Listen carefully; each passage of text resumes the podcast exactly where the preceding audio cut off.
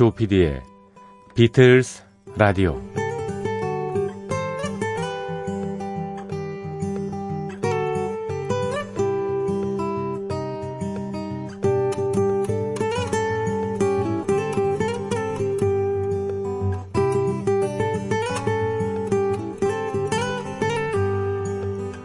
여러분 안녕하십니까? MBC FM4U 조피디의 비틀스 라디오 진행자 MBC 라디오의 간판 PD 조정선 PD입니다. 간판 PD라니까 좀 쑥스럽긴 하네요 매번. 예, 조피디의 비틀스 라디오 어제하고 그제는 음, 주말을 꼈기 때문에 예, 비틀스 무인 음악 여행으로 꾸며드렸고요. 어, 오늘은 다시 여름 특집을 이어갑니다.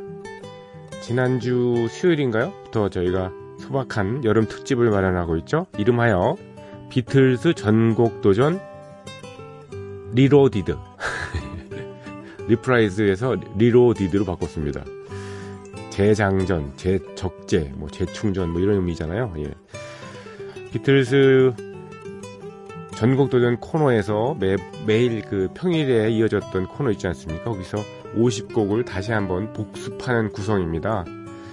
저희 프로그램 청취자 여러분 중엔 학구열애불터 하시는 분이 많으세요. 예, 그래서 비틀즈 음악을 공부하듯이 이렇게 즐겨시, 즐기시는 분들이 많으신데요. 예. 뭐, 멋진 음악을 들으시고 그 음악에 얽힌 여러 가지 어, 유래나 가사에 담긴 의미라든가 곡을 둘러싼 에피소드 같은 거 알아가는 즐거움 정말 학이시습지 불역열호아. 예 그겁니다. 공자님 말씀대로. 무엇보다도 오리지널 그 곡뿐 아니라 다양한 리메이크 버전 있잖아요. 감상할 수 있어서 비틀스 음악 팬들에게는 아주 어, 좋은 기회가 되지 않을까 하는 어, 생각이 드네요. 네. 평일 저희가 4월부터 이 코너를 진행했을 때 그 리메이크 버전 아니고요. 가능한 새로운 버전으로 여러분 찾아뵙고 있습니다. 그래서 예, 오 이런 가수가 이 비틀스 노래를 잘 불렀어 이렇게 예, 깜짝깜짝 어, 놀라시지 않을까 하는 기대도 가져봅니다. 자 오늘은요 예, 링고스타의 메인 보컬 리드 보컬인 Act Naturally부터 시작합니다.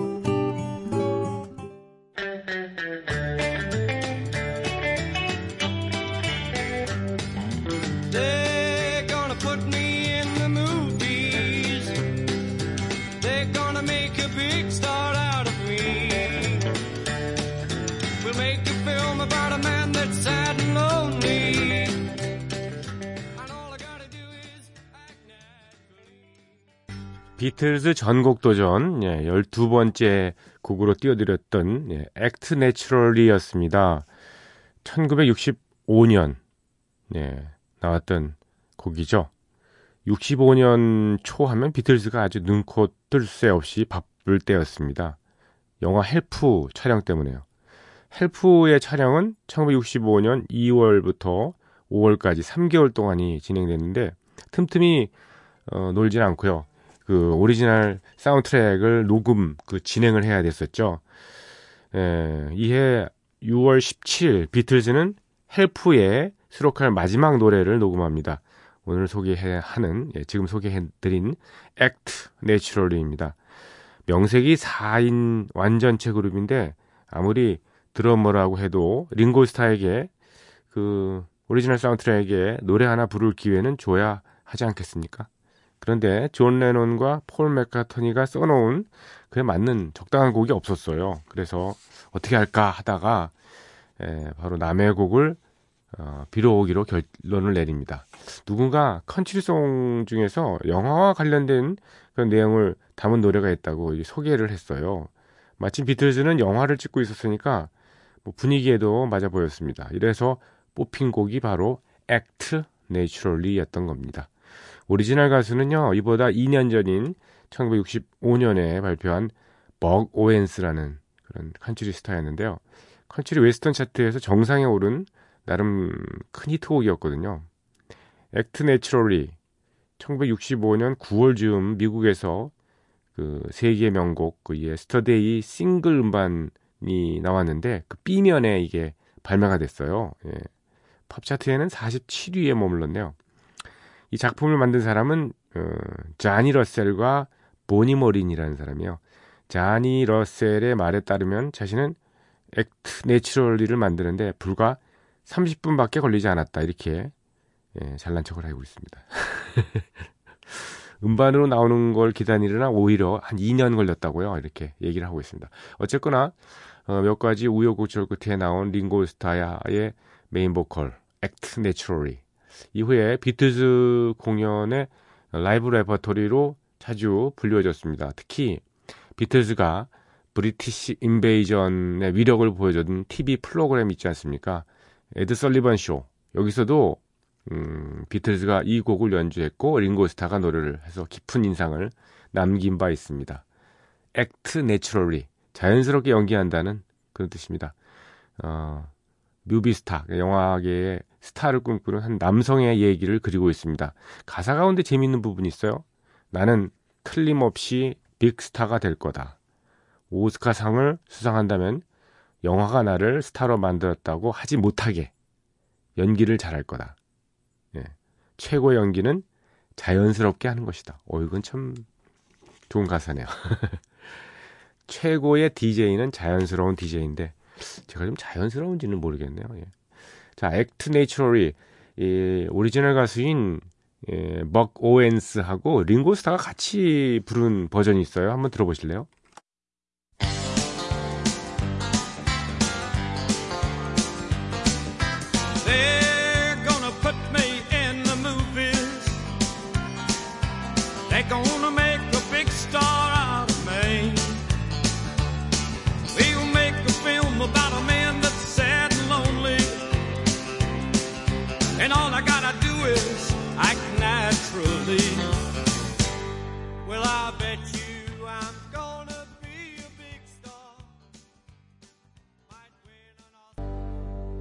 I have to do is act naturally. 예, 이건데. 예.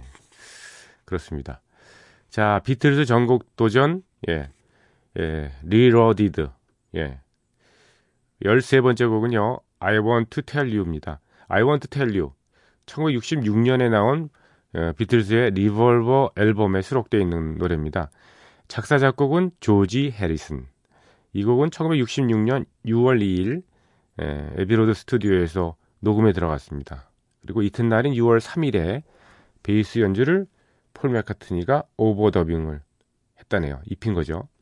녹음할 때 베이스 부분만 따로 한 트랙을 줘서 어, 레코딩한 후에 나중에 다른 악기와 보컬, 미세한 음량을 조절하기 시작한 것은 이때가 처음이었다고 합니다. 예, 그러니까 이 트랙을 보통 4트랙 쓸 때였거든요. 그러니까 예, 4개의 길 중에서 하나의 녹음기를 예, 예, 폴 맥카트니의 예, 베이스를 위해서 예, 할당해 준 거죠. 예.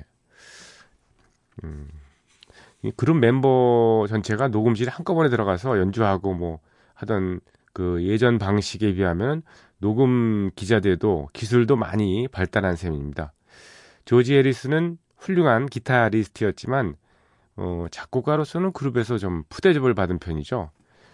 어, 이 노래 I Want to Tell You만 해도 제목도 정해지지 않은 상태에서 녹음에 들어갈 정도였다고 합니다. 프로듀서 조지 마틴이 녹음 세션을 진행하던 중에 조지 해리슨에게 물었대요. 노래 제목을 뭘로 하면 좋겠냐고.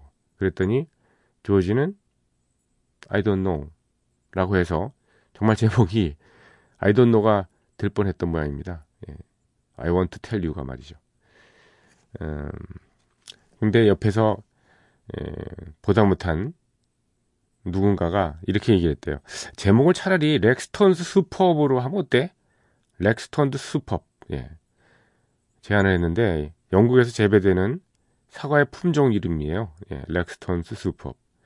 남녀간의 사랑 얘기에 뭐 사과 이름을 이렇게 넣는 건 아무래도 아니지 않습니까? 예. 결국은 I want to tell you라는 극히 평범한 제목이 붙여졌네요. 예. 조지 해리슨은 이 곡을 만들었을 때를 회상하면서 이렇게 얘기를 했습니다. 이 곡은 글로 쓰거나 말로 설명하거나 뭔가를 전달하기에 좌우지간 어려웠다. 끊임없이 용솟음치는 생각에 대해서 주워 담기는 했다. 이렇게 얘기했습니다. 이때쯤 아마 인도 철학이나 악기에 관심을 가진 그가 생각이 복잡해진 건 뭐 당연하다는 그런 생각이 드네요. 예, 그러네요. 예, I want to tell you. 예. 조지 해리슨의 음, 리드 보컬인 비틀즈의 오리지널 곡부터 먼저 들을까요?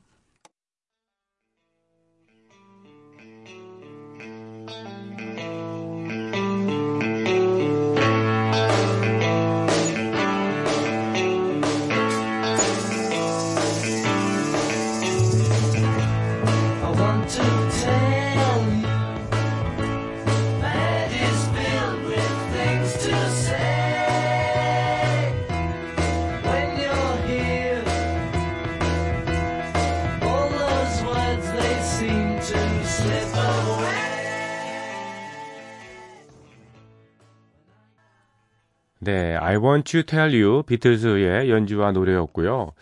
예, 2002년 11월 29일 어, 이 날이 무슨 날이냐면요. 어, 조지 해리슨이 타계한 지 1주년이 되는 날이었어요. 2001년 11월 29일 날 세상을 떴잖아요. 그래서 1주기를 맞아서 에, 콘서트 포 조지, 예, 조지를 위한 콘서트가 열렸었습니다. 그때 주요 멤버가 뭐 제프 린, 예, ELO잖아요. 일렉트릭 라이트 오케스트라의 제프 린 그리고 음, 에릭 클랩턴도 나왔고요. 조지 해리슨의 예, 아들인 예, 다니 해리슨도 출연했습니다. 통기타를 치고 그랬는데 거기에서 이 노래를 불렀거든요. 메인 보컬은 제프 린이 했습니다. 돌아보실까요?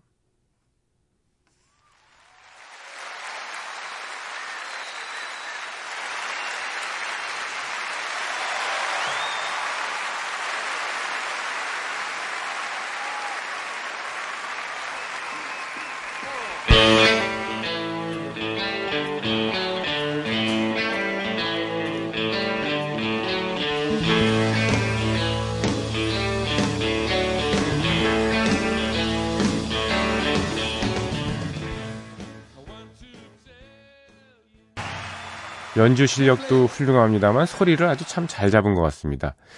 예, Concert for George 예, 라이브 실황 중에서 제프 린의 메인 보컬이었고요. 예, 에릭 클랩턴도 기타를 쳐줬고 여러 사람이 함께 예, 공연을 이끌었던 그 앨범 중에서 I Want to Tell You 였습니다. 네, 테드 너전트의 버전 한 곡 더 들으실까요? 테드 너전트 하면은 어, 70년대에 아주 인기 있었던 헤비메탈 에, 기타리스트죠. 테드 너전트. 80년대 말에는 댐 양키스라는 음, 그룹을 이끌기도 했었고요. 79년에 이 예, 조지 해리슨 작곡의 I Want to Tell You를 예, 현란한 기타 연주로 예, 선보였고요. 물론 노래도 있습니다. 들어보시죠. 테드 너전트 I Want to Tell You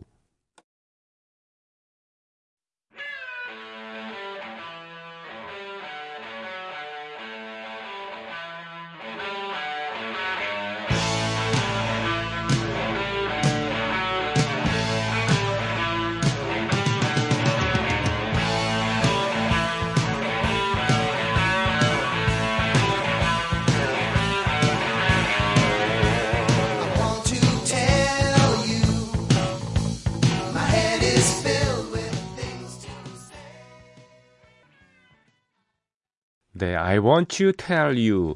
테드 너전트의 연주와 노래까지 들으셨습니다. 자, 조피디의 비틀스 라디오 여름 특집 비틀스 전곡 도전 Reloaded입니다.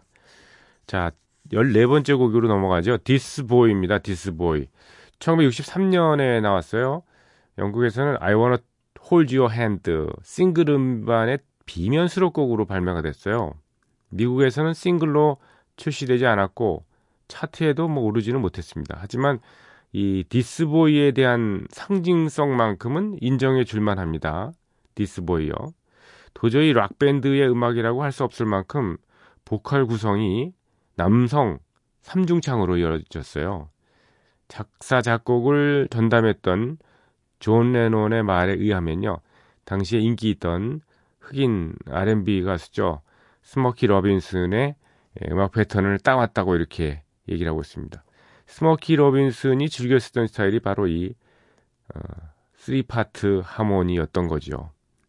음, 이 곡은 그리고 그 히트곡은 아니지만 비틀즈 초창기의 주요 라이브 레파토리이기도 했습니다. 1963년 런던의 팔라디움 극장에서 공연을 필두로 해가지고요. 예, 이후에 그 어, 비틀즈가 미국을 진출하면서 에드 설리번 쇼에 출연했잖아요. 여기서도 나왔었고 또 카네기홀, 워싱턴 DC 콜리시움 같은 공연장 등등에서 비틀즈가 이 This Boy 곡을 연주하고 예, 노래했습니다. 또 특별한 거는요. 비틀즈의 음악 영화 Hard Day's Night을 보면요. 이 곡이 어, 연주곡으로 화면을 꽉 채웁니다. 어, 영화 스토리 중에는 링고 스타가 나올 때 배경으로 나와서 소위 어, 링고의 테마로 역할을 톡톡히 합니다. 존 레논이 이런 회상을 했습니다. 나는 비틀스 초창기에 갑자기 서정적인 멜로디가 안 써져서 슬럼프에 빠진 때가 있었다. 아름다운 건 폴 맥카트니가 다 쓰고 나는 소리를 버럭버럭 지르는 로큰롤밖에 못 쓰는 거 아닌가 이렇게 고민을 했다. 하지만 지금 생각해보면 그때 In My Life라든가 This Boy 같은 확실한 멜로디를 그것도 최고로 잘 만들었다고 기억한다. 이렇게 얘기를 했습니다. 결국 자기 잘난 체네요. 어, 디스보이 이 내용이요. 어, 뭐 연인을 연적에게 빼앗긴 촬영한 남자의 얘기 넋두리입니다. 그래도 사랑하는 사람이 다시 돌, 돌아올 거라는 어, 이렇게 믿음을 갖고 있는 대책 없는 남자의 얘기죠, 뭐. 예. 디스보이, 예. 남성 삼중창, 어, 세 명의 보컬이 얼마나 훌륭한가 일단 오리지널 곡으로 들어보시고요.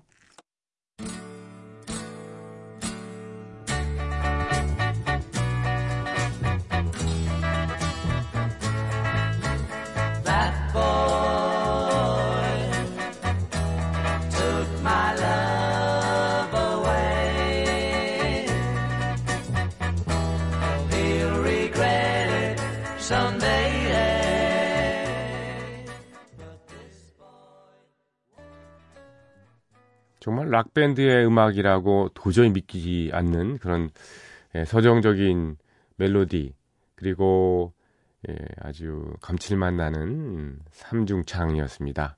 This Boy 예, 비틀즈의 오리지널 곡이었고요.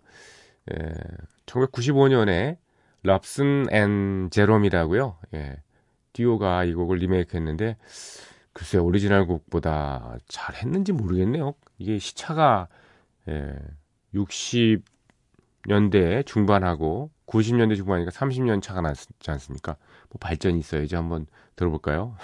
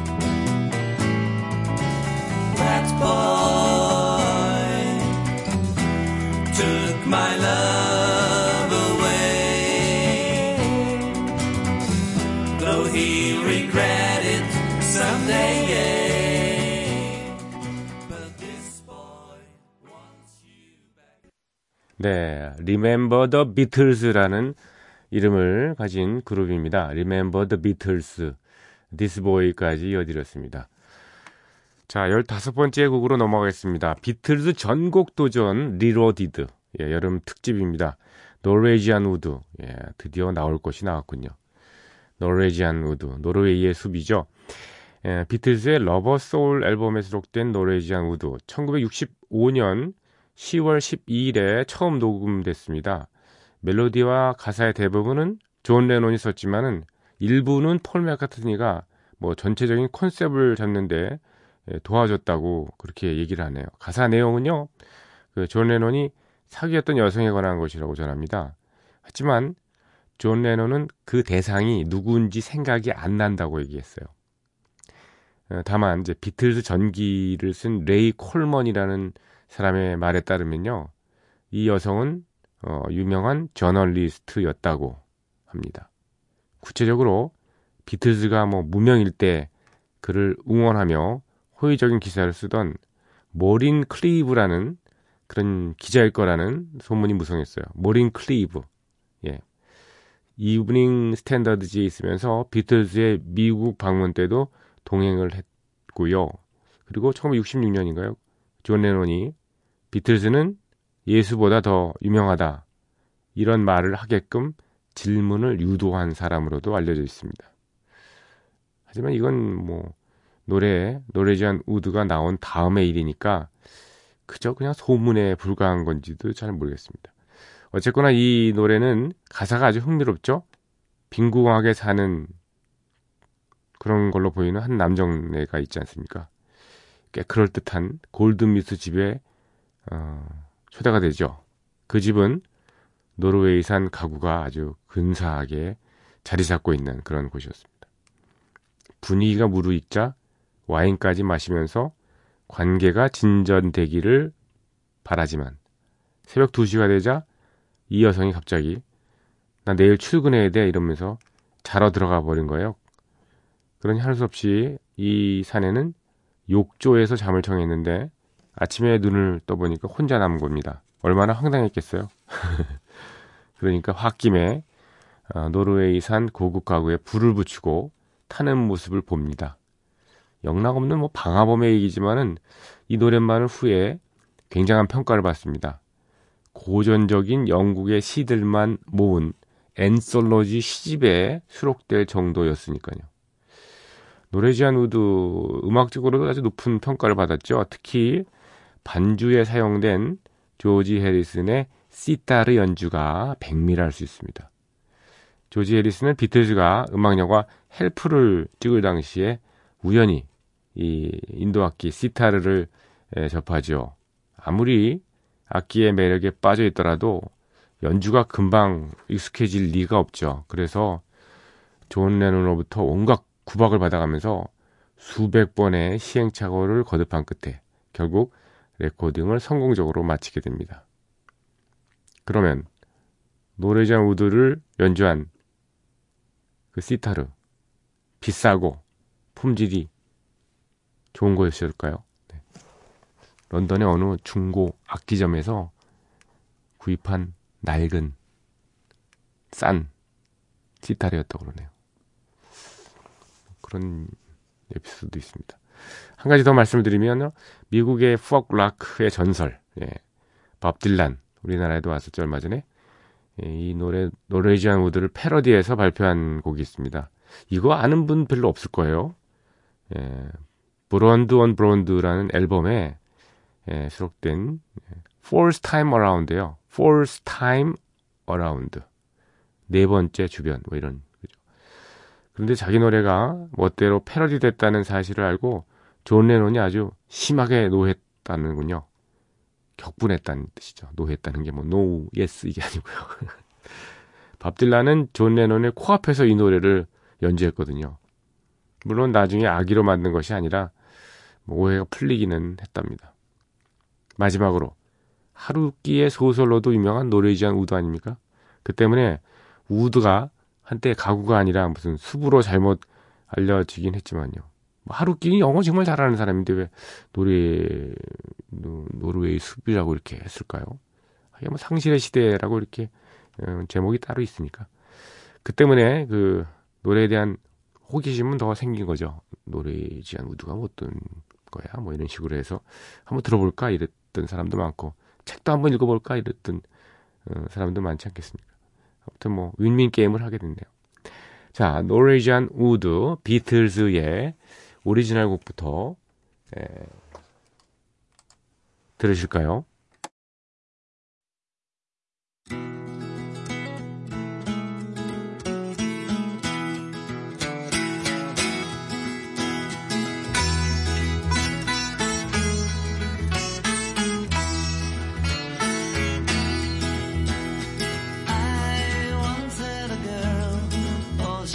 Say she once had me. She's shown me her room, isn't it good? Norwegian wood. She asked me to stay and she told me to sit anywhere.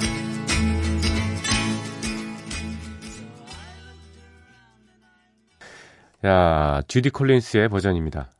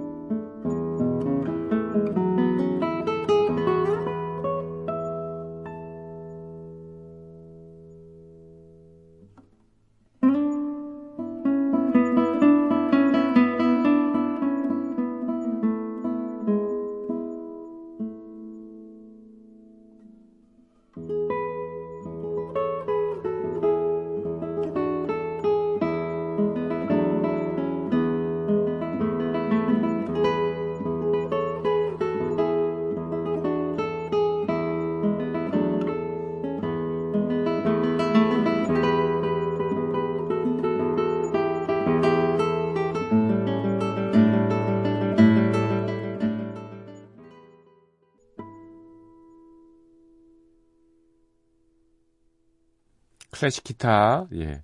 독주로 Norwegian Wood 들으셨습니다. 어, 연주자는 고란 솔쉐르였습니다. 참 좋죠. 네. 멋있네요. 아까 그, 음, 존 레논 앞에서, 예, Norwegian Wood의 예, 패러디 곡을 밥 딜란이 불러서 존 레논이 격분했다 그러잖아요. 그 곡 한번 들어보고 싶어서, 예, 걸어놨습니다. 예, 존 레논의 Fourth Time Around라는 곡인데요. 정말 비슷해요. 예. 패러디 곡이니까 뭐 비슷할 수밖에 없겠지만, 예.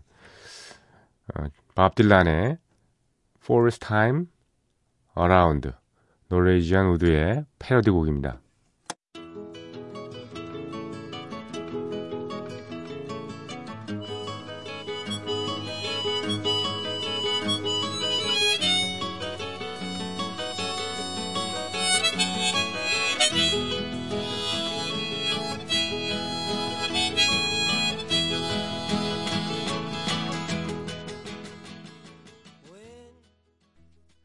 노르웨이지안 우드하고 너무 예, 뭐 패러디 곡이니까 그럴 수밖에 없습니다만 너무 흡사하네요. 예. 아무 정보 없이 예, 내가 만들어서 히트시킨 노래하고 거의 비슷한 예, 가사만 바꿔가지고 예, 예, 내 앞에서 노래를 부른다면 정말 기분이 좀 그렇겠어요. 그니 나쁘지 않겠습니까? 네. 자, 오늘 여러분과 작별해야 될 시간이 벌써 왔네요. 예. 에, 끝곡은요, 코노숍이라고요. 이 저 러시아어로 추정이 됩니다. 예, 코노숍의 예, 러시아 말로 부른 Norwegian Wood를 들으시면서 여러분과 예, 작별합니다. 내일 이 시간에도 역시 여름 특집 예, 비틀즈 전곡 도전 Reloaded 이어드립니다. 감사합니다.